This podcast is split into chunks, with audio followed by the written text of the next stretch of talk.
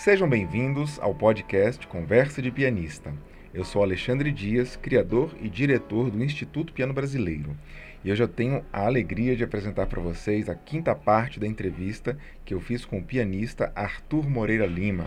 Nessa parte, ele falou sobre como foi participar de grandes concursos de piano entre os anos de mil novecentos e sessenta e cinco e mil novecentos e setenta e sobre sua histórica premiação no quarto concurso Tchaikovsky em Moscou, na Rússia, em que ele tocou na final o primeiro concerto de Tchaikovsky e o terceiro concerto de Rachmaninoff, sendo aclamado pelo público. Falou sobre o efeito que isto teve em sua carreira, abrindo novas oportunidades para tocar na União Soviética e na Europa, e comentou algumas importantes gravações que realizou no início da década de mil novecentos e setenta, incluindo o Concerto número um de Villa-Lobos. Além disso, mencionou alguns recitais de grandes pianistas a que ele assistiu na época, como, por exemplo, Rubinstein e Michelangelo, e falou um pouco sobre sua própria filosofia como intérprete. E também comentou sobre sua mudança para Viena, na Áustria, tendo tocado inclusive no Musikverein. Por fim, falou sobre a gravação antológica que realizou em mil novecentos e setenta e cinco de músicas de Ernesto Nazaré para a gravadora Marcos Pereira, mudando a história deste compositor, do piano brasileiro e de sua própria carreira, devido aos novos caminhos que lhe foram abertos. Arthur comentou sobre como foi o processo de gravação em Londres, a escolha de repertório com a colaboração do pesquisador Mozart de Araújo e do próprio Marcos Pereira e a repercussão que os discos causaram no Brasil. Este podcast é possível graças aos assinantes do I P B. Considere tornar-se um assinante também com qualquer valor mensal. Os assinantes recebem todo mês um álbum com dez partituras raras brasileiras cuidadosamente escolhidas de nosso acervo. Basta acessar catarse.me barra Instituto Piano Brasileiro. Fiquem agora com a entrevista. Arthur Moreira Lima, é um grande prazer recebê-lo novamente no podcast Conversa de Pianista, em que vamos agora para a quinta parte de seu precioso depoimento, uh, em que você está uh, entrando em vários detalhes importantes sobre a sua carreira. Seja muito bem-vindo. Bom, o prazer é meu, viu, Alexandre? E eu estou mandando aqui um, um, uma saudação muito grande a quem tem algum interesse em ouvir isso. Então é um prazer falar sobre isso, etcétera, embora a música deva ser mais tocada que falada. Perfeito, mas não tem preço ouvir você mesmo contando suas histórias, Arthur. É engraçado. Eu tive uma vida bastante movimentada, isso aqui é verdade. Com certeza. Uma vida, uma vida artística muito, depois muito, muito, muito variada e bastante, bastante, bastante movimentada. Sem dúvidas, Arthur. Então, é, vamos é, lá. Vamos lá, esses detalhes que a gente vai querer saber. Bom, Arthur, na, no último episódio nós paramos em sessenta e nove, quando você... É, ficou, foi premiado no concurso de Leeds, e agora nós vamos entrar no importantíssimo concurso Tchaikovsky, que eu acho que foi um dos grandes marcos da sua vida, não? Foi, foi. Foi. Esses três concursos foram muito importantes para mim. Muito importantes. Uhum. Porque me abriram mercados muito grandes, né? Sim. Essa que foi a importância maior de me apresentar em concurso, que é uma coisa extremamente sempre muito arriscada, né? E você tem que entrar numa coisa dessas, num concurso. Claro, você tem que ir, como já dizia o famoso Neném Prancha, aquele técnico de um time de futebol de praia lá no Rio, uhum. Que jogador tem que ir na bola como quem vai num prato de comida. É a mesma coisa que eu digo, o, o concurso tem que ser feito dessa maneira, você tem que estudar dessa maneira. Perfeito. E... mas às vezes nem isso dá certo, porque não depende só de você, né? Nunca depende só de você. Né? Você já parou para pensar... A gente, a gente, desculpe te interromper, claro. Já interrompendo, mas a gente se, sempre acha que as coisas são todas bonitinhas, que tudo tem que acontecer, que, que, que tudo vai ser direitinho, mas aí tem, há, há coisas externas que vai desde o dia que você toca, até a hora que você toca, até o piano como estava na hora que você toca, o público, ah, o júri, e sei lá, mil coisas que você não pode contar. Mas Sim. Você tem que se preparar, sabe? Que é o tal negócio. Se o jogo vai para decisão por pênalti, você tem que passar a semana treinando pênalti. É a mesma coisa, entende? Sim, perfeito. Então você tem que treinar tudo. Assim, daquela maneira, se preparar, isso é um... Eu não dou conselho, não. Conselho é o palpite que foi pedido, né? Então, como não foi pedido, é um palpite que eu foi pedido. E é, eu acho que você deve, quem se prepara para um concurso, deve, primeiramente, tem que saber uma coisa. Ninguém consegue saber melhor que nós mesmos o que nós valemos e o que nós somos capazes de fazer. Sim. Agora, o concurso depende muito da hora. Então, às vezes você não rende aquilo que, que, que você deveria render, ou que você poderia render, você rende menos. Mas então, o seu preparo deve ser tal que, se você render sessenta por cento do que você poderia render, já é muito bom. Já tem que ser bom, perfeito. Não, e, e não, pode, não pode deixar nada ao, ao acaso. Uhum. Nada ao acaso. Nada, nada, nada. Uhum. E às vezes não, você não pode controlar tudo, né? Às vezes isso falha, etcétera. Você não rende. E... Depende da ordem que você toca, que, que os outros que você vai tocar do dia. E é, é, é muito estranho, sabe? Sim. É, é, é o tal negócio, não, não tem. Não tem. Não tem muita regra, não. É... Claro que os melhores acabam aparecendo sempre, né?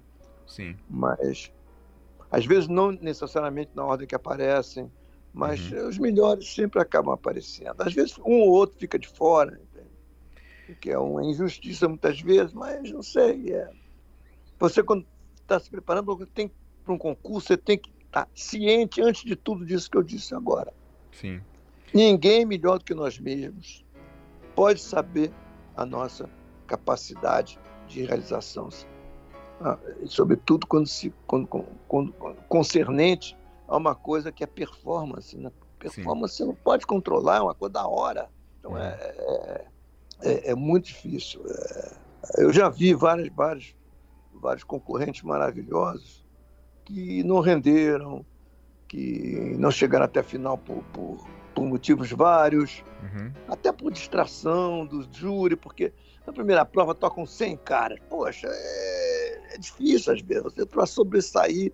Eu, por exemplo, tive exemplos ah, no concurso Chopin. Começaram a prestar atenção em mim quando eu toquei o estudo em dó menor, chamado Estudo Revolucionário de Sim. Chopin. Uhum.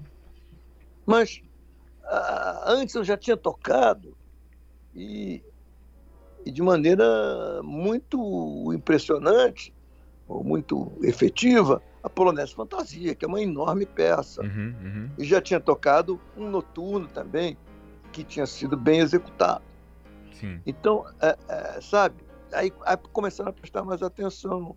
Sim. Quando eu, eu, eu toquei no concurso de Leeds, um dos membros do júri falando comigo disse assim: a gente começou a prestar atenção em você quando uma frase que tem No, no, na, na, na, na parte central, no trio central do esquerdo número dois, uhum. que é a, da primeira prova, quanto por cada frase, uma frase que vem lá e, e que quem se aventurou a tocar essa peça, a melhor, o fraseado que todo mundo esperava, correto, você foi praticamente o único que fez. Uhum. Aí chamou atenção, porque muita gente não ouve, não, eles não ouvem com o lado de público, eles ouvem com o lado de professor. Sim. E é uma coisa que o meu, meu professor disse uma vez, que eu acho que ele tinha muita razão. Assim, o que acontece é o seguinte, que muitos professores, eles sonhavam em ser pianistas. Uhum. Muitos deles dão concertos ainda, e esses são os, os melhores membros do júri, na minha opinião, ele falou. Sim. São os caras que ainda tocam. Uhum. Mas o cara que é só professor, Ele, ele, primeiro que se ele ensina muito, ele está muito acostumado com execuções medíocres que ele ouve na aula. Sim. Eu acho isso engraçado, mas é verdade. Uhum. Então, e ele se acostuma a ouvir o que o cara toque, só aquilo que ele ensinou, só aquilo que ele diz que tem que ser assim, entendeu? Sim. Fica meio engessado. Quer dizer, de uma certa maneira, o sujeito perde o poder de fantasia, o poder de De, de, de, de, de ser tolerante e de encarar uma ideia musical, não pode ser opostamente diferente, mas uhum. algo diferente da sua, entende? de uma maneira receptiva, dizer, por que não? Claro. E ver o efeito que ela fez no, no, no, no, no total da, da, da, do que o sujeito é. E, e por aí vai. Então é, é, é muito impalpável esse negócio, uhum. porque algumas pessoas gostam de algumas execuções e não gostam de outras. Sim. É, é, sabe, é, é absolutamente um tiro no escuro. Uhum. Você arriscar tudo que você sabe, tudo, um momento desse. Então, eu acho que o, o grande, o grande, uma das grandes coisas para fazer um concurso é não mostre personalidade e originalidade demais, uhum. porque pode te prejudicar. É isso que eu ia te perguntar, Arthur. É, parece que existem dois caminhos principais que um, um pianista pode escolher, não só em concurso, mas em, em recitais. Tem um caminho em que o pianista vai tocar de uma maneira que eu chamo de rede de segurança, que ele vai tocar sempre ali é, com muita cautela, muito preso para evitar qualquer erro. E tem um outro jeito em que você toca se atirando de cabeça, errou, errou, mas tá pelo menos... Isso, peraí. Do, do ponto de interpretativo, interpretativo. Ou, do ponto, ou do ponto técnico? É, as duas coisas, claro, porque... Não. Na primeira a opção... maioria, assim, a maioria das pessoas se lança numa carreira pianística sem nunca, sem nunca ser desencarnada do espírito de estudante, do espírito de aluno. Sim. Os que ousam fazer isso, desencar... se desencarnarem do espírito de aluno e de estudante, uhum. correm risco, né? Sim. Então é to be on the safe side, como se diz em... E, e, na Inglaterra o pessoal adora essa expressão, para estar do lado seguro, né? Você, hein? É. Você então dá uma maneirada, né? Como se diz. Exatamente. Você tira uma média dos negócios, o que impede muitas vezes que você chega absolutamente a, a, sincero na sua Sim. interpretação de, de uma determinada peça. Sim. Agora, por exemplo, quando eu toquei a sonata de Liszt no concurso de, de, de Leeds, uhum. é quase o mesmo nome, né? Leeds, Liszt. Uhum. Mas quando, é, eu toquei em Leeds essa, essa sonata, na prova final de piano solo. Aí, um grande pianista e musicólogo, e os musicólogos são excelentes para júri, viu? Hum. Os musicólogos são muito bons. Os musicólogos são excelentes membros de júri. Interessante. É, é. Mais do que os professores, né? Muito uhum. mais. Muito mais, eu te diria. Mesmo porque sem eles ser têm uma pianistas. Visão mais ampla da música, entende? Uhum. Eles não têm uma visão só pianística, eles têm uma visão da música. Entende? Isso é muito importante. Uhum. Isso é muito importante. Aí o Clifford Chazin, que era um, um monumento, assim, da, Sim. da, da história... do pianismo em inglês, estava no júri. Uhum. E a um determinado trecho, quase no final da sonata, para não cortar uma coisa súbita, eu acho que dá, achava, e acho até hoje, que dá muito mais sensação você deixar o pedal, aquele que você, você na última nota. Usa todo o teclado, antes de, do, do, do, da corda da sonata, ah, tá. você, aquilo ali é para largar na hora. Se eu deixo, deixo aquele negócio. Uhum. Fica assim, que dá tempo das pessoas dizerem o que, que houve nisso, tudo que eu ouvi, o que, que aconteceu, Sim. o que, que é importante nisso. Dá tempo até de você continuar com aquela harmonia toda no ouvido. Uhum. E, e ele me disse, olha, muita gente pode não gostar, mas eu achei muito bom, achei lindo. Ficou todo mundo assim, uh, perplexo. Com esse efeito que fez uma coisa, um, fez um efeito extremamente a, a, positivo, Sim. porque deu tempo da gente ter uma visão inteira do que você tinha tocado até ali. Olha que interessante. Então é. Aí eu penso, on the other hand, como os ingleses gostam de dizer, hum, é, do hum. outro lado, também pode ter neguinho que não gosta nada, né? Pois é. É absurdo! É absurdo deixar isso no ar, poxa, porque não tirou o pedal? Olha o pedal, sabe? Então é... Essa é a questão, né, Arthur? Porque o intérprete, ele tem que fazer uma pesquisa do que, que ele vai realmente querer dizer naquela música, para querer dizer alguma coisa diferente, interessante, né? É, diferente não propriamente, mas eu, eu acho que a sinceridade, que uhum. é uma coisa que é necessária para todo mundo, né? Você viu como a sinceridade é necessária, pois uhum. agora atualmente esse fenômeno das fake news que uhum. estão tomando conta do mundo, uhum. as fake news, não é? Que mostra, isso só, de, só, só demonstra como é importante a verdade, a sinceridade. Uhum. Então, se você toca com sinceridade, sim. se você faz aquele efeito achando, sentindo que aquele é o efeito correto para interpretar o pensamento do autor, uhum. é válido. Perfeito. Voltando, mas é muito perigoso, porque tem uma pessoa que pode não gostar e te dá uma nota lá embaixo e ferra o teu prêmio, né? Entende?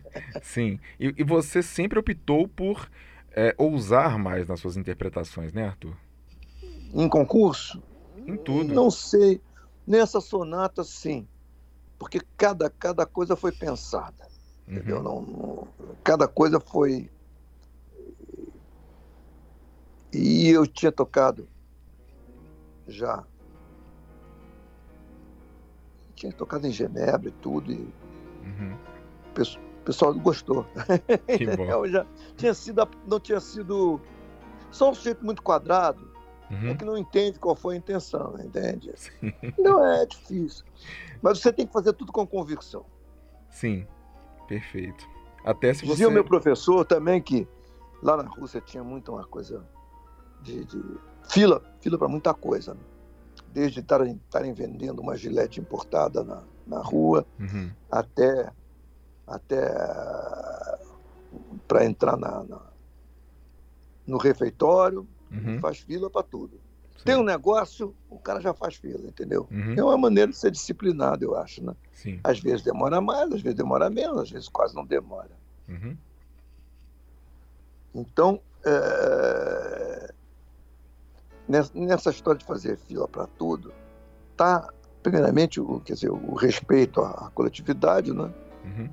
E meu professor disse, pois é, agora você veja, todo esse respeito, isso, eu falei logo, pois, meu professor, e o respeito à coletividade? Disse, não, mas eu não estou dizendo que eu faça isso, mas se você fizer isso, eu tenho certeza que dá certo, dependendo da, da, da, da convicção com, com que você faz. Uhum. Por exemplo, você está tá uma fila ali, você chega, fura a fila e vai na frente de todos, se dirige ao balcão com cara de mal, cara de, de autoridade. Dá certo. Dizer. Um russo te falando. Sabe, é, é a mesma coisa. Você faz isso com autoridade, com cara de autoridade. Quer dizer, pô, será que tem alguma edição que tem um pedal? Não é verdade? Hein? Sim, mas a, a peça se propõe a isso também. Ela, ela, ela é um livro aberto para você. É, é, criar soluções em cima é, do texto, né? É, é. é dá, muito, dá muito lugar à fantasia, né? Pois é. Eu acho que das, da, da, ela, ela, depois das trinta e duas sonatas de Beethoven para piano e, e as sonatas para violino, piano, violino, piano, violoncelo, etcétera, quarteto, etcétera. Depois, quando vê, o tratamento da forma sonata, como Beethoven teve esse tratamento, depois dele, quase nada foi feito de, de novo, até essa sonata. Sim. Essa sonata, realmente. E depois a sonata de Albanberg, hum. no início do, do, do século vinte. É, é, é, o, o, o, já no, no, no, no alvorecer uhum. no novo século, né? Sim. Então, a, a, eu acho que por isso ela dá t- tanto lugar para uma... especulação poética, eu diria. Perfeito. Arthur, você... Essa recom... foi boa, hein? Sim. Gostei. Inventei agora, mas é boa. Especulação poética. Claro. Perfeito. Arthur, você mencionou esses outros conce... Perdão, concursos que você fez. Eu fiquei curioso de uma coisa. Onde que você estudava? Porque lá em, em Varsóvia... É, era longe onde você morava, você tinha algum conhecido lá, eles ofereciam pianos para os alunos. Varsóvia? É, em Varsóvia e em Leeds. Como é que os, os concorrentes se preparavam para aquecer os dedos? Sempre, pô, não, sempre estuda. É... Até o concurso do Rio também, cada cara estudava na casa de um, de outro e tal. Mas a própria organização do concurso se propõe a isso. Eles oferecem não, os pianos, né? Não tinha o menor problema, nem em Varsóvia, nem em Leeds, nem em Moscou. Ah, Aliás, Moscou não, porque eu morava em é, Moscou. É, você morava lá. Então... Mas Moscou também, o pessoal tinha onde estudar, tinha tudo. Não, isso é condição sine qua non para você fazer um concurso claro, de piano, claro. Que vem gente de outros lugares. Todos os concursos, até concurso no Brasil, concurso da Bahia, tudo tinha. Tinha onde estudar piano, claro. Então vamos falar do concurso Tchaikovsky propriamente, Arthur. Você já estava formado no conservatório quando você foi fazer esse concurso, né? setenta estava, estava. Pois é. Mas você se preparou com o Kerrer? É, estava no último ano de, de, de coisa que eu fiz. Certo. Então você estava se preparando tava, com ele? Já estava auxiliando meu professor, sabe? Já não estava sempre lá no conservatório, mas não estava mais tendo que fazer exame nenhum, não. E no livro... Aliás, esse concurso... Esse concurso é considerado um exame lá também. Ah, certo. E no livro você comenta que o seu professor falou: nós vamos disputar o terceiro lugar. É. O meu professor era cheio de de, de, de, de...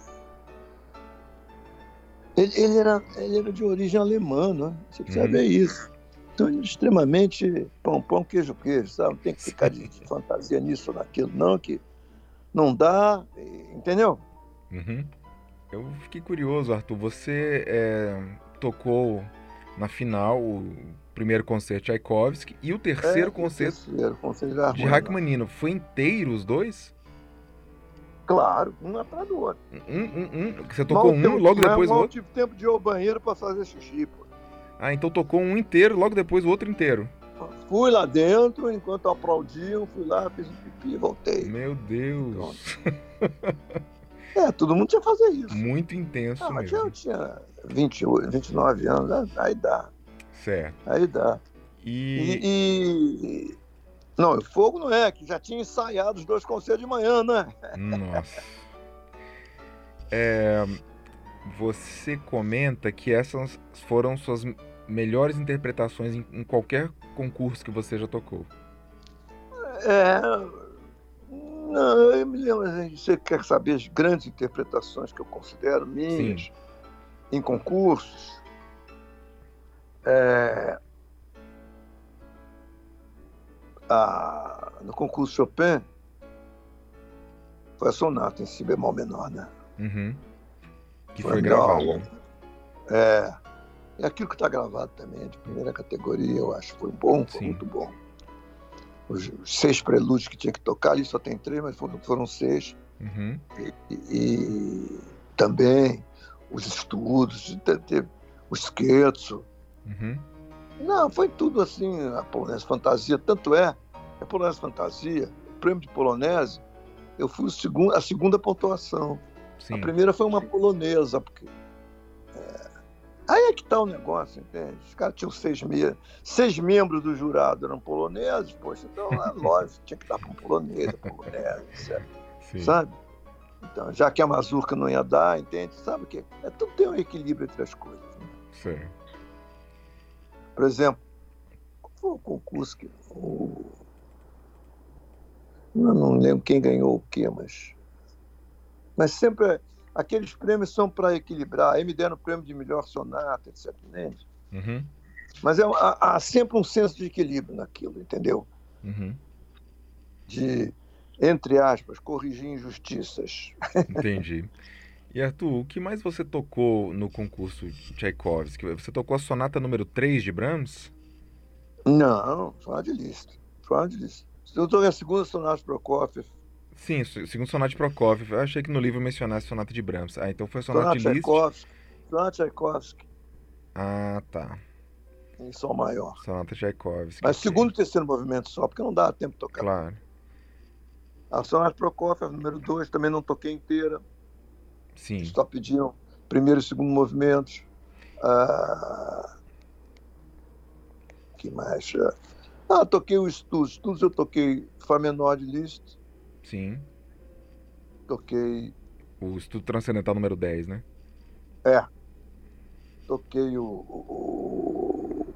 Rachmaninoff, Ré maior. Ah, sim. trinta e nove, número cinco. Uhum. Etude Cartina, né? de tableau. De tableau, é de tableau em francês. E Chopin Fá maior, Fá maior do Opus dez. Opus dez número oito. Perfeito. É. A sonata do Prokofiev. Eu toquei um, um Prelude de Fuga de Bach, número oito do primeiro caderno. Sonata de Mozart, a última, cinco sete seis em Ré maior. Ré maior, certo. É. Que mais? Ah, uma peça Tchaikovsky, como era o nome mesmo, era ah, Setembro, né? Jatva. Colheita. Uhum. Perfeito. A sonata do Prokofiev foi muito bem avaliada, recebeu ótimas críticas, né, Arthur? Não me lembro, talvez, é. Inclusive você gravou essa sonata pouco depois num L P que eu considero foi, assim, foi. extraordinário e que está disponível para as pessoas ouvirem no YouTube, e temos ali uma gravação espetacular de você tocando, e é um dos seus é, primeiros discos gravados na Rússia, né? Foi, isso acho que é, foi o primeiro esse. Certo. Então, e que mais tinha sobre esse assunto? É, sobre o concurso Tchaikovsky, consta que você foi aplaudido por quase vinte minutos. Foi, é. Depois do Hack três? Foi, foi. Que beleza. É, é porque o pessoal lá quer forçar os caras que eles querem na base do palmômetro, né? Assim. É. Mas é, foi também quando eu toquei no, no, no Recital dos Vencedores, eu toquei com a orquestra do Varsóvia, que era a melhor do mundo na época, era considerada a Orquestra de Câmara de Moscou. Uhum. Eu toquei o Concerto Lá Maior de Mozart. Hum, perfeito. Ele mesmo que eu tinha tocado com nove anos de idade. Olha só. E, e então, você gravou também esse concerto nessa época, né? Gravei com o Bachar, né? Pois é. Tem gravação das suas provas do concurso Tchaikovsky, Arthur? Tem, tem lá. Você chegou a ouvir? Cheguei. Cheguei até a ter essas gravações. Sou capaz de ter aí alguma coisa, eu devo ter. Ah, se você encontrar isso, vai ser maravilhoso. Mas pode pedir a rádio, eles têm isso. Vamos tentar. É, depois desse é, concurso em que você ficou em terceiro lugar, né, mais uma vez um grande concurso internacional, você passou a ser ainda mais requisitado, né, Arthur? Sendo contratado para mais turnês. É, é, um negócio é que eu nunca fui muito de ficar cavando concerto, escrevendo para cá e para lá. Eu deixava um cara cuidar, sabe? E as coisas foram acontecendo, eu fui tocando aqui, ali, acolá. Podia ter tocado muito mais, mas também não tinha muita... Eu, tava, eu tinha muita obsessão de fazer grande repertório, Sim. mais do que de ficar viajando e tocando a mesma coisa sempre. É, você podia mencionar umas cidades lá da União Soviética em que você tocou, além de Moscou? Eu acho que eu me lembro agora, depois eu posso ver na minha programação se tem alguma coisa ainda, porque muita coisa eu perdi. Sim. Mas, é, olha... Leningrado, né, que atualmente chama-se Sim. São Petersburgo, uhum. e no futuro ainda vai voltar a se chamar Leningrado. Aquilo não tem cara de São Petersburgo nunca, né? Aquilo é Leningrado, para quem morou lá nessa época, a cidade, mas foi a cidade com esse nome que resistiu ao cerco de Sim. dois anos e tantos meses lá. Teve uma batalha sangrenta. Morreu né? gente, mas morreu um milhão de pessoas, morreu um terço da cidade, mais de metade Nossa. da população da cidade, aliás, mais um terço, mais de metade. Bom, mas então, Leningrado, é, é, Kiev, que é atualmente é capital da Ucrânia, Kharkov, na uhum. Ucrânia, é, é Ucrânia, né, em português. Sim, sim. Em russo, Ucrânia. Kiev, aliás, é, onde, Kiev, onde nasceu Horowitz, né? Eu acho que nasceu em Kiev, é. E quem mais? Ah, Odessa Co... também. O... Ah, Odessa também? O Richter nasceu em, Isso, em Odessa. Isso, o Richter em Odessa.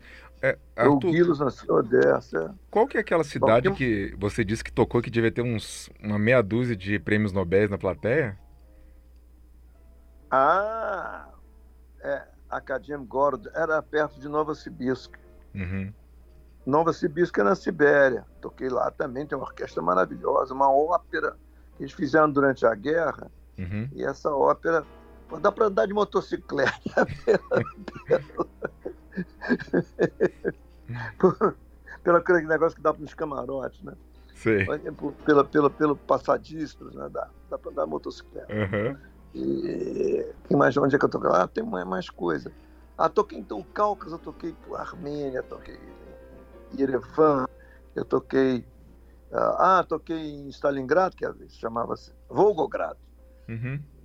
Era Tsariste, passou para Stalingrado, depois para Volgogrado, agora não sei como é que chama. E... que mais? Ah, Geórgia também, Tbilisi. Ah, sim. Tbilisi na Geórgia. É, os três países bálticos. Perfeito. Os três países bálticos. Tallinn, é, Kaunas. E, e Riga, uhum. que me lembro, Minsk, na Bielorrússia, uhum. mas ah, ah, tem mais coisa. Ah, só ali naquela região Volgo, de Volgogrado, uhum. eu toquei uma opção de lugares, inclusive Astrakhan.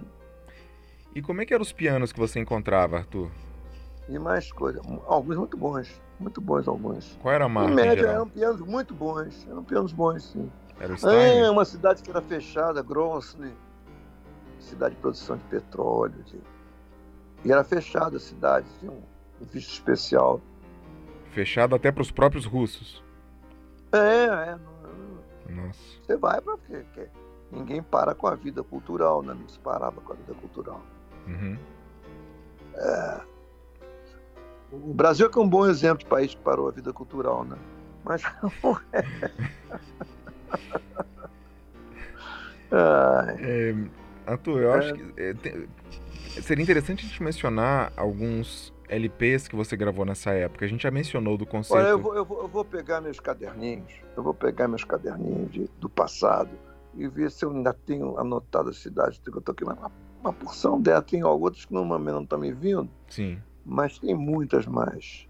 Nossa. Tem muitas mais.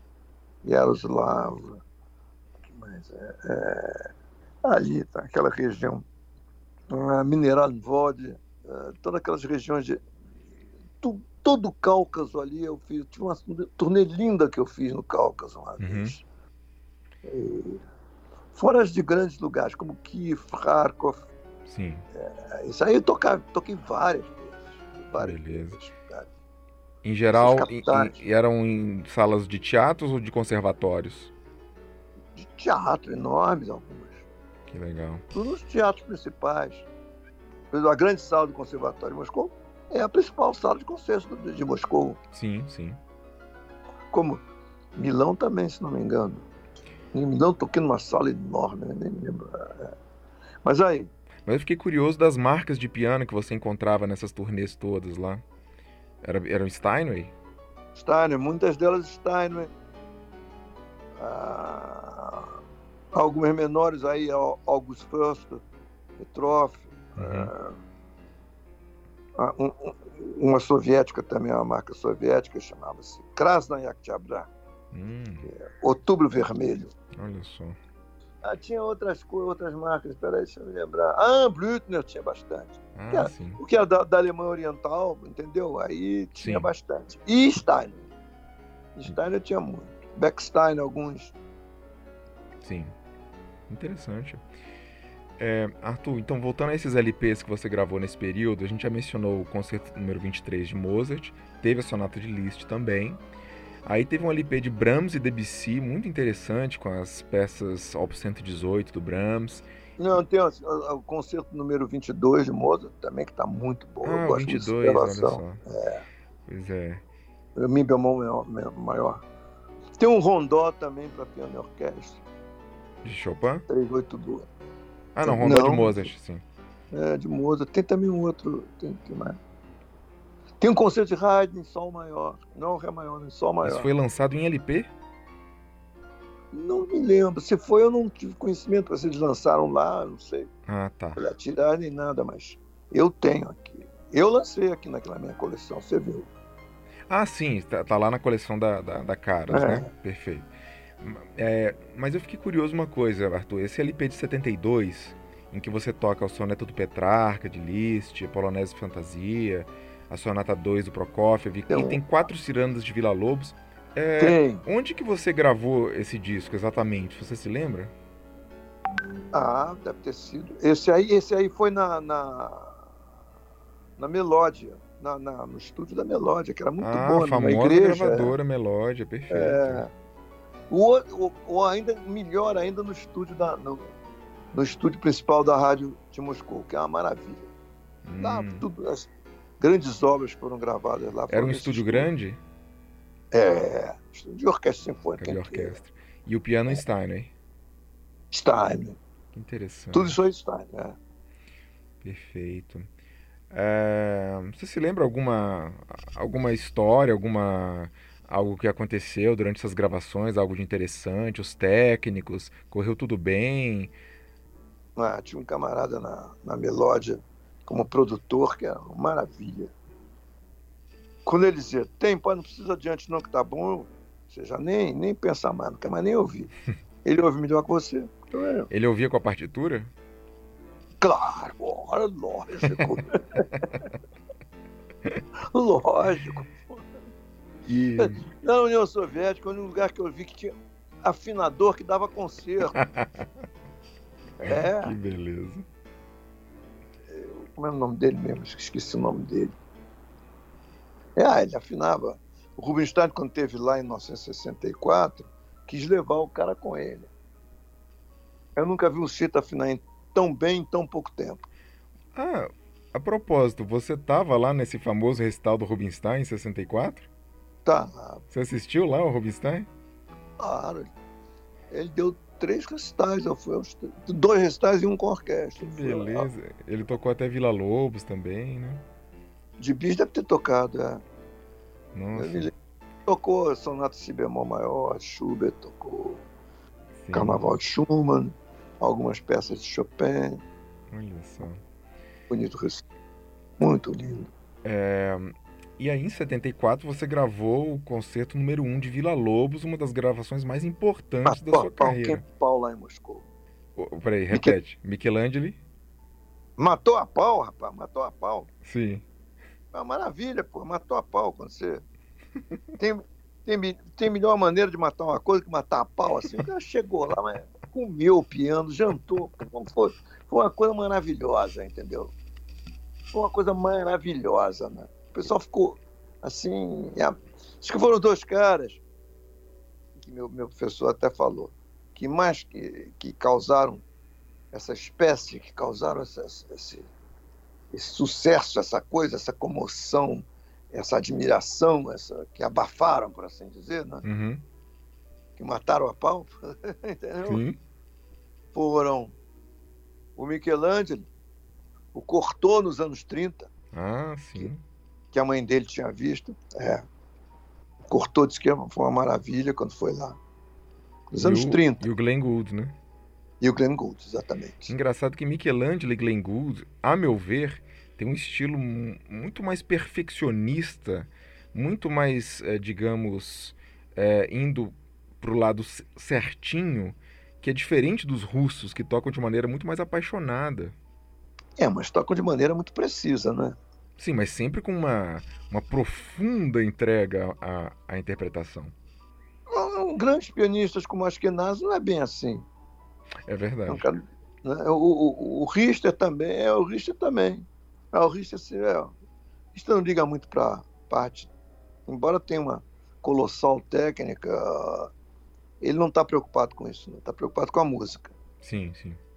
Mas o Michelangelo foi, porque aí é, é, é muito bem tocado, é, é, muito, é, é muito domínio de instrumento. E não é muito detalhe não. Também, né? É, não é, é sensacional. E eu, eu, eu já vi concertos maravilhosos lá de alguns pianistas. O Richter, o, o, o Richter eu ouvi alguns, o Gilles eu ouvi alguns. Orquestra e solo. É, eu gosto mais de ouvir solo. Para você Sim. ouvir um camarada tem que ser solo.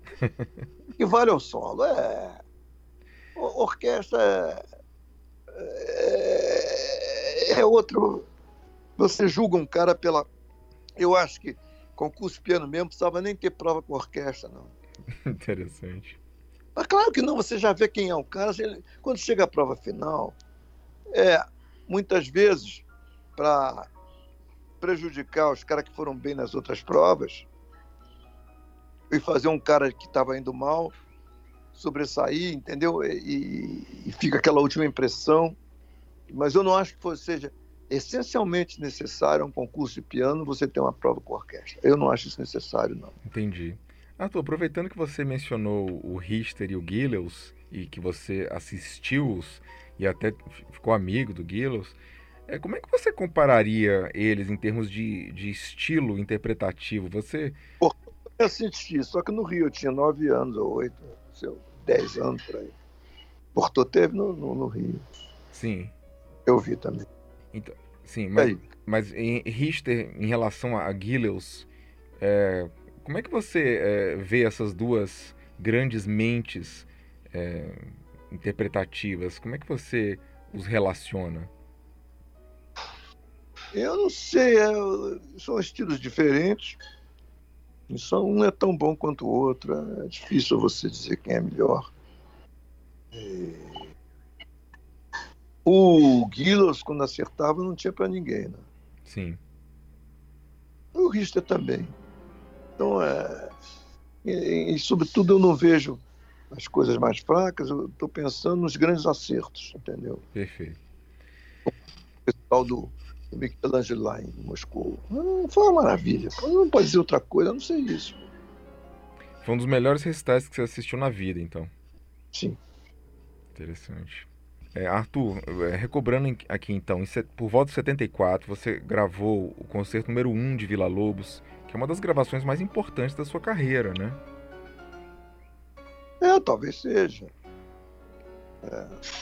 Importante sobre que aspecto? Bom, foi a segunda gravação mundial da obra, até onde eu sei, e foi a primeira vez que uma obra grande de Villa-Lobos estava sendo tocada lá na Rússia, né?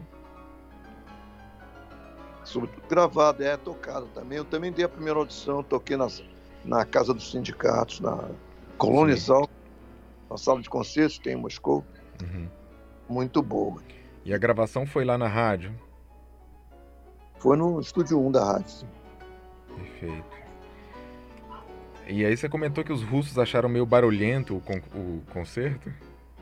É, não sei, não, não me lembro de, desse, desse comentário, não. Está no livro. Ah, eu posso ter dito isso como um comentário meu sobre o concerto. Ah, tá. Eu não, ou talvez tenha me dito, eu tenha esquecido. Sim. É... Eu iria tocar esse concerto em Viena também. Pois é, isso, isso que eu ia trazer agora ao assunto. Você se mudou para Viena nessa época, né? É, quando acabou o concurso. Não, um, alguns meses depois, um pouco depois.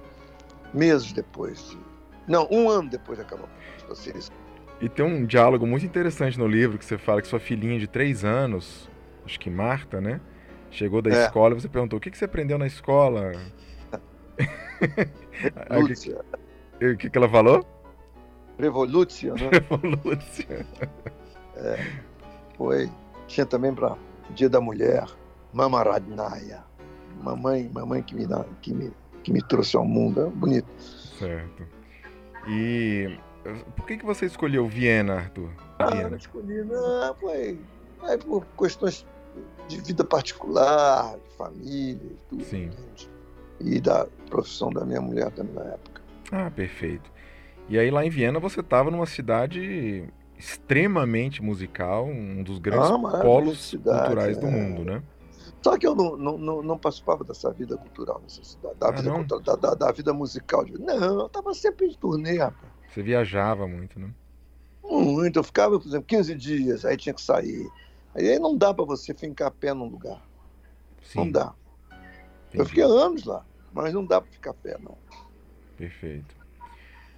É... E para as crianças foi muito bom, quer dizer, foi uma coisa já de... de, de, de... de criação de criança, né? Das uhum. meninas que foram para o colégio lá. E era excelente a escola em Viena. Hum. E você chegou a tocar lá na... Uh... E foi engraçado em Viena. É que aquele negócio de, não, aquele negócio de botar religião na cabeça de criança, não. Você deixa escolher quando quiser. Se quiser ser budista, vai ser budista. Se quiser ser outra coisa, se quiser não ter religião nenhuma, tá ótimo também. Então, cada um resolve. Não vou colocar isso na cabeça da criança que já tem tanta coisa para aprender, tem que ficar com, já vendo, tendo uma visão torta do mundo a, a partir disso, que é verdade. E... Hum. Muita gente não vai gostar de ouvir isso que eu disse, né? Mas tudo bem, eu, ah, é o que eu acho. Sempre uhum. pautei minha vida assim. Não tem nada contra, não, mas acho que não deve botar isso na cabeça da criança. Se você uhum. chegar a uma determinada idade e puder escolher, escolher, aí maravilha, aí vai ser, um, vai ser honesto, religiosamente honesto, que eu acho que a pessoa que tem uma religião tem que ser honesta dentro daquilo. Uhum. Não adianta nada fingir ou só ser porque a maioria é. Isso não adianta nada. Sim. Então, e é porque, até porque não segue os preceitos cristãos, por exemplo. Eu que sou só adesão católico, né? Uhum. Se tiver um, um, um, um, um, uma coisa para eu, eu preencher, eu uso católico, claro. Sim. Sobretudo agora aqui no Brasil. Né? Então, uhum. mas então eu, eu, por que que eu fiz isso? Aí até disse assim, olha, e, não, e, tem, e tinha aula de religião, eu disse, não, não vai aula de religião, não. Isso não vai, não vou deixar essa influência em cima das, das minhas filhas, não. Hum. Aí, eis que minha filha, a Márcia, assim, ah, pai, porque ah, a gente chega aí, tem aula de religião, e aí o professor diz assim, Marta e Mustafá, podem sair. Nossa. Que a Áustria é um país... É, como diria eu, terrivelmente católico. Como diz esse palhaço aí que, que elegeram presidente. Arthur, mas, hein? Eu fiquei curioso para saber se você tocou na, no Musikverein. Ok, mas peraí, deixa eu saber, deixa eu ver só acabar essa história que é muito mais interessante do que eu tocar no Musikverein, porque... Aí só saio eu e me escapar. Aí tá, tá bom, aí. aí eu já vi se isso vai dar complexo na menina, etcétera e tal. E, e, e aí ela chegou e disse assim, pois é, porque lá eles cantam umas coisas, né? Eu ouvi. Aí tocou um pedaço de um coral de bar. Aí eu botei a aula de religião. Hum. De volta. Aí você aceitou. Claro. Não é uma maravilha? Não, tá, você lembra dessa expressão, gente fina outra coisa também? Sim, claro. Então bem. É isso. Aí se você for pensou, assim, toquei, tudo bem, toquei né? Toquei no Musikverein, toquei um recital lá, em sessenta e tanto, sessenta e seis, por aí. Depois toquei também, toquei também na, na, na rádio, depois voltei a tocar no Musikverein em setenta e tantos. Recital solo?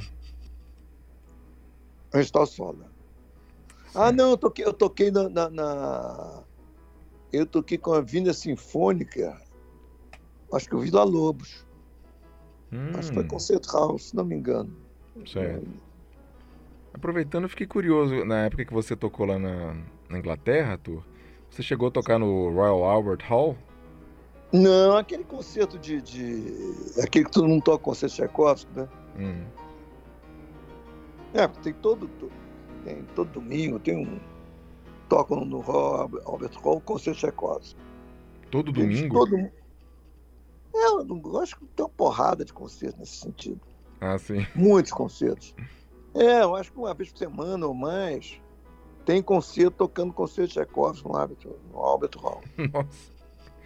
É. Aí você tocou e, uma dessas. E, e pianistas assim, não, não grandes pianistas não. São pianistas que eles com, contratam para tocar. Entendi. Então, não é, não é um concerto importante, não. Eu acho interessante mencionar aqui, Arthur, que no livro fala isso também. Sempre que eu falo livro, eu estou, claro, me referindo ao livro escrito pelo Masuras, O Piano e a Estrada. Sim. É, é interessante deixar essa recomendação sempre para os nossos ouvintes que tiverem interesse. Lá fala que você tinha uma lista de concertos com vinte e quatro concertos de treze compositores que você oferecia para os, os agentes, né? É, então... até mais, é... Isso é muito interessante. Mas até, talvez, é, depois eu fui, eu fui aumentando esse repertório. Aumentou depois, depois né? É, isso na é. década de setenta, né? Depois é, certamente hoje, isso aumentou. Eu uns quarenta, mas, mas Mas isso não, isso é obrigação da gente, não é nenhuma vantagem. Não. Chegou a quarenta concertos. Nossa, uau. Talvez, é. Mas ah. ó, você precisa ver que eu parei de fazer repertório novo ainda nos anos, praticamente nos anos, ainda nos anos setenta. Final dos anos setenta, início dos anos oitenta, eu fui diminuindo, sabe? A... Mas aí você não está contando a música brasileira, né? Como? A música brasileira que você acrescentou no seu repertório a partir da década de oitenta. Ah, sim. É. Não, mas eu digo esse, esse repertório tradicional. Sim. Um, um que outro concerto eu fiz, sim. Até esse ano eu fiz um Ginastera com o João Carlos Martins lá em, em Nova York, faz um tempo. Uns cinco anos atrás, seis anos atrás, nós fizemos isso. O concerto de Ginastera? É, ele, ele regendo e eu tocando. Ah, que beleza. Aliás, é uma especialidade do João Carlos Martins, né? Esse concerto, é. é... Infelizmente, ele não, tá, não toca mais. Ele. Sim. É extremamente difícil o concerto. Deu um trabalho, deu um certo trabalho. Claro. É. E todo dia, você está estudando, vai estudando aos poucos, aquilo é meio chato, mas vai estudando meio aos poucos. Então, quando que foi essa apresentação que você mencionou? dois mil e dez, eu tinha setenta, nós tínhamos setenta anos. dois mil e dez, perfeito. É. Arthur, em setenta e quatro você deu uma entrevista é, realmente marcante para o Pasquim, né? E um trecho dessa entrevista está lá no livro, em que você fala uma coisa que me deixou muito curioso. Você fala que iria gravar na Rússia um disco só com músicas brasileiras. Como é que era esse plano? Eu acabei fazendo isso, mas na Bulgária. Não era, era para Melódia, era para um disco para Melódia. Mas que compositores que, que eram?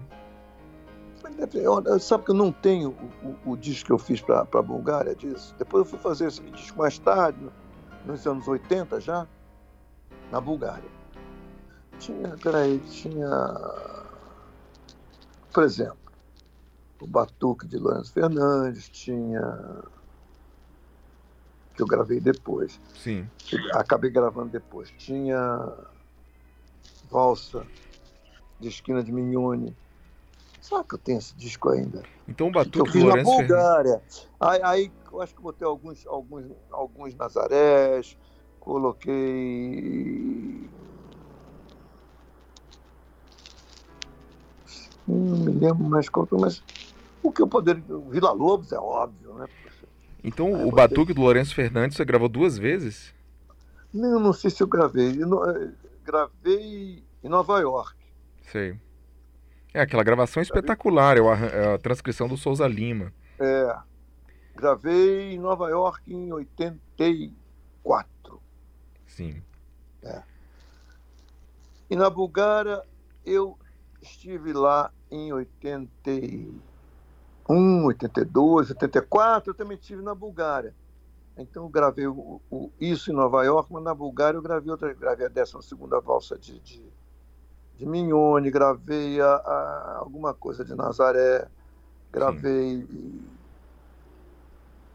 Impressões Teresteiras, gravei... A, a, Festa no Sertão.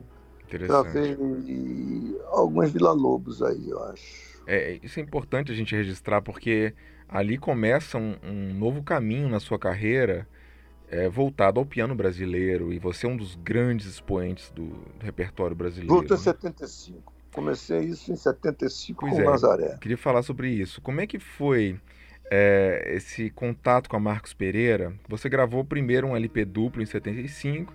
E depois um outro L P duplo, que saiu em setenta e sete, é, com muitas obras de Ernesto Nazaré. E foi uma vendagem... Deu quarenta e nove obras total, nos dois. Isso, e foi uma, dois... uma, uma vendagem, assim, espetacular para a época. Foi esperado. Foi duzentos mil esperado. Exemplares vendidos, né? Uma coisa assim. Não sei, é, não... é por aí, deve ser, não sei, mas o pessoal sempre infla um pouco os números, né? Mas não sei, mas foi bastante. E Entendeu você muito. Conheceu o Marcos Pereira na casa do Sérgio Cabral. Foi. Sérgio Cabral, Foi. É importante a gente mencionar que a gente está falando do grande pesquisador pai, né? Sérgio Cabral, pai, né? É, não é o filho que foi governador, não é o pai. Certo, sim. E, e aí vocês se entenderam assim imediatamente, você e o Marcos Pereira? Ah, sim. Foi porque o, o Sérgio Cabral, eu estive no Brasil em setenta e quatro... eu resolvi tocar de novo Naz, o Nazaré em público, sabe? Sim. Aí, com, com uma balsa, mais um... Nem, nem me lembro o que eu toquei, tem que ver no programa. Mas toquei algumas coisas. Aí o Sérgio Cabral foi ao concerto e disse... O Sérgio Cabral, né? Uhum. Foi ao concerto e disse, olha, pô, vamos ver, vamos ver, por que você não grava um disco desse e tal? Aí, aí chamou um... um se você leu, se você tem o disco, você leu na... Sim, tem lá o relato. Porque o Marcos escreveu, né? Tem. Pois é. E, e aí eu fui a Londres, eu fui a Londres e gravei o disco. Eu achei muito interessante. Você escolheu gravar em Londres por que exatamente? Porque gravam muito melhor que no Brasil, para começar. Uhum. Para começar, isso é a primeira coisa. Eu acho que não foi, não foi dada a salva de artilharia por dezesseis motivos. Aí diz o coronel para o tenente. Quais? Ele disse, bom, não tinha munição. Aí diz o coronel, chega. Então, a mesma coisa. Já tá bom. Não é? Hein? Já é suficiente, né? Sim. É. É... E é por isso mesmo. O piano é melhor, o, o, você tem contato com profissionais que estão acostumadíssimos a fazer música clássica, entende? Uhum. Porque às vezes o cara é excelente para fazer música popular, mas nunca, nunca gravou um piano de música clássica. Sim. Não mesmo. Uhum. A menos que, alguns caras são muito bons, mas aí o cara está na, tá na Rádio Cultura, está na Rádio Ministério da Educação, está num lugar desse, né? Uhum. Mas voltando, Arthur, é, você, uhum. a, você gravou aqueles vinte e tantos Nazarés em uns dois dias, né? Aquilo foi incrível, é, porque realmente eu... É porque eu, eu, eu já, tinha, já tinha bastante prática de gravar, né? Sei. As primeiras gravações que você faz na vida, você não tem aquela prática que você vai pegando depois, né? Uhum. Sabe? Tá bom, chega, depois a gente emenda, sabe? É outra Sim. técnica. Você gravar um lindo disco, é... às vezes você toca muito bem, mas não, não sabe gravar um lindo, um lindo disco, entende? Tinha alguém acompanhando com a partitura? Não. Tinha um cara mais ou menos, tá, e não, não tinha um bom produtor, não. Essa aí não tinha bom produtor, não. Sei. Não, era um rapaz esforçado que fazia várias coisas, mas, mas uh, acompanhava, mas não, não tinha capacidade de riscar aqui. Só, se era um erro daqueles que até o, que até o bilheteiro vê, o, cara, o, cara, o, cara, o cara via, né? Mas essas coisas mais sutis, pega esse pedaço, aí fui eu que editei depois. Então você que, que participou minha. Dessa edição de takes, bacana. A produção musical foi minha todinha. Perfeito. É. Eu com o cara que gravou, que era bom também de produção. Mas eu que ia dizendo, corta aqui, corta ali, dizer aqui é melhor. Foi uma coisa muito bem feita por dois caras, entre muitos cigarros, muitos charutos e, e muito, muitas cervejas. Mas a, a... E a escolha de repertório, Arthur? Porque você escolheu umas peças até bem diferentes. É... Quais? Do Nazaré? Tem... É, do Nazaré, por exemplo, tem Retumbante, acho que foi a primeira gravação mundial do Retumbante. É, labi... Labirinto não era muito comum também. Mercedes, acho ah, que mas foi... o, o... Acho que o Mozart Araújo me, me deu algumas. Ele não, mas tinha... também eu, eu gravei o que eu recebi.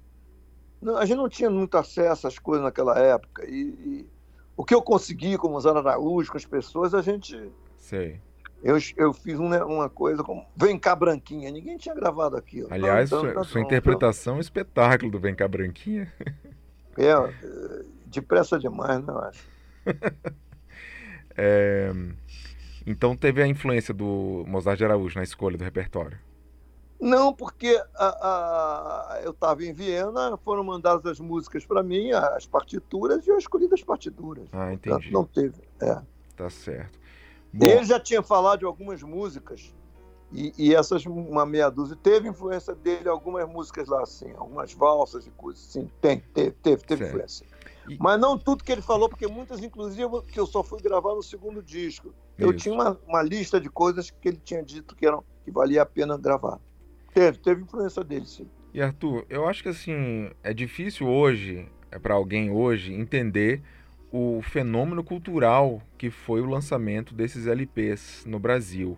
Porque foi tocado... Já, em... já, eu acho que se continuar essa situação política aqui no Brasil, já já vai ter um, rena um renascimento cultural, mas daqui a talvez alguns anos, né? Porque Não, houve, é. houve a, a, a, a cultura teve um knockdown, né? Como se estivesse num ringue de boxe, né? Knockdown, né, pô? Então, mas é isso que eu queria que você, se você pudesse relembrar, Arthur. É, é claro que você está ali com a visão do artista, né? Mas o que, que você se lembra, que até você tenha achado talvez inusitado, do que, que esse L P trouxe para a sua carreira de diferente? Que tipo de convites apareceram? Que oportunidades se abriram? Ah, muitíssimas, porra. Muitíssimas, porque aí eu comecei a me aproximar de pessoal de choro e de música popular. Quem, por exemplo? Mas isso a gente já pode comentar em outra vez. Eu acho que a gente já falou bastante hoje, né? Já, mas, mas só, só para encerrar, seria bacana você falar quem, quem, por exemplo, que você veio a se aproximar, para depois a gente falar sobre eles. Há muitos caras aí. De cara, o pessoal da época de ouro. Certo. Você depois até gravou um disco com eles, né? O pessoal do... do, do... O pessoal do Jacó, né? E Jorginho, Jonas, né? E todo aquele pessoal, Dino. Maravilha. É. Bom, eu acho e que... aí nós tocamos muito, muito, muito. Aí, é... essa foi a minha maior... Depois a gente fala sobre isso, que é muito grande agora. É, vamos falar depois. Que é bastante interessante, né? Que... Mas tem que também colocar um elo mais, mais forte, não? Sim. É o gente... que você está dizendo, é, é, o que o Brasil estava atravessando na época, uma... uma curiosidade pela nossa cultura, uma, uma... que vai acontecer agora também. Essa, essa, sendo que essa, essa Covid aí veio botar a tampa na coisa, né? Já estava mal, agora com isso é. vai, vai haver um renascimento, até de tudo, não é só de, de música popular ou música brasileira, não, de tudo. Tomara. Então, é, o julgamento vai ser diferente, a, o interesse vai mudar, não sei. É uma grande interrogação, né? É verdade. É uma que... grande interrogação. Mas não vai ficar neguinho em casa vendo, vendo live, não. Pessoal, isso, isso, isso é uma pobreza. Eu, eu acho que tem que ir para lá. Isso é uma maneira de sobrevivência, mas isso Sim. não é, sabe? A condição é necessária, mas a condição não é suficiente, entende? Quer dizer, a, a live é necessária, mas não é suficiente. É isso aí. Sim, perfeito. Bom, eu acho que esse é um ótimo momento para a gente, então, encerrar essa parte. A gente parou aí em setenta e cinco, setenta e sete, com os L Ps que você gravou, de Ernesto Nazaré para Marcos Pereira. E na próxima, no próximo episódio a gente retoma dessa época, falando também dos L Ps de Chopin. Que tem que você... falar da repercussão, a gente tem... começa falando da repercussão disso. Isso aí foi enorme, a repercussão, uma coisa... gigantesco. É, isso é muito importante, que realmente mudou, inclusive, o, o panorama para o Ernesto Nazaré. Ele passou a se tornar um compositor muito mais aceito, né, pro, no repertório de concerto. E vamos falar também de sua ligação com o Japão, que começou a acontecer mais fortemente nessa época, e o projeto de gravar é, uma boa parte da obra do Chopin, né, que você iniciou ali e que teve também uma grande repercussão. É. É. Bom, então eu te agradeço imensamente mais uma vez, Arthur, e deixo aqui um grande abraço para você, em nome também de todos os nossos ouvintes que estão, estão adorando essa conversa. Ah, o pessoal gostou? Sim. Hein? Sim, muita gente gostando. Hein? Eu vou te mandar os comentários depois. Ah, o pessoal gostou? Claro. Que bom. Mas eu, eu, eu, eu consegui uh, satisfazer o... o... alimentar, corresponder. Curiosidade, sim, é. Com certeza, Arthur. Sua carreira é riquíssima. E a gente está ainda nesse princípio, né, mais ligado à Rússia, mas agora vamos entrar mais na parte brasileira. E isso vai ser também muito interessante. É porque eu acho que eu, eu me lembro, eu gostava de uns professores, de um professor de história que eu tinha no Colégio Militar, chamado... Ele era major nessa época, um cara muito, muito, muito inteligente, muito culto, chamado Rui Kremer. Foi até o paraninfo da minha turma. Era professor de História, História Geral, Filosofia, é, sabia tudo. E, e ele dizia, ficar decorando data e não sei o que, é bobagem. O negócio é causas e consequências, é para isso que a gente aprende História. Ponto. Perfeito. Excelente. E é isso que eu acho que a gente tem que mirar nisso que a gente está fazendo. Ah, em mil novecentos e setenta e seis eu toquei com a orquestra tal. E daí? And so what? Entendeu? Né? Então, é, estamos aí. Tá ótimo, Arthur. Um grande abraço para você, okay, e até a próxima. Grande para você. Tchau, então. E assim ouvimos a quinta parte da entrevista com o pianista Arthur Moreira Lima. Acompanhe os trabalhos do I P B através de nossos perfis no Instagram, Facebook e especialmente em nosso canal no YouTube, em que temos publicado uma grande quantidade de conteúdos raros todos os dias. Um abraço, tchau!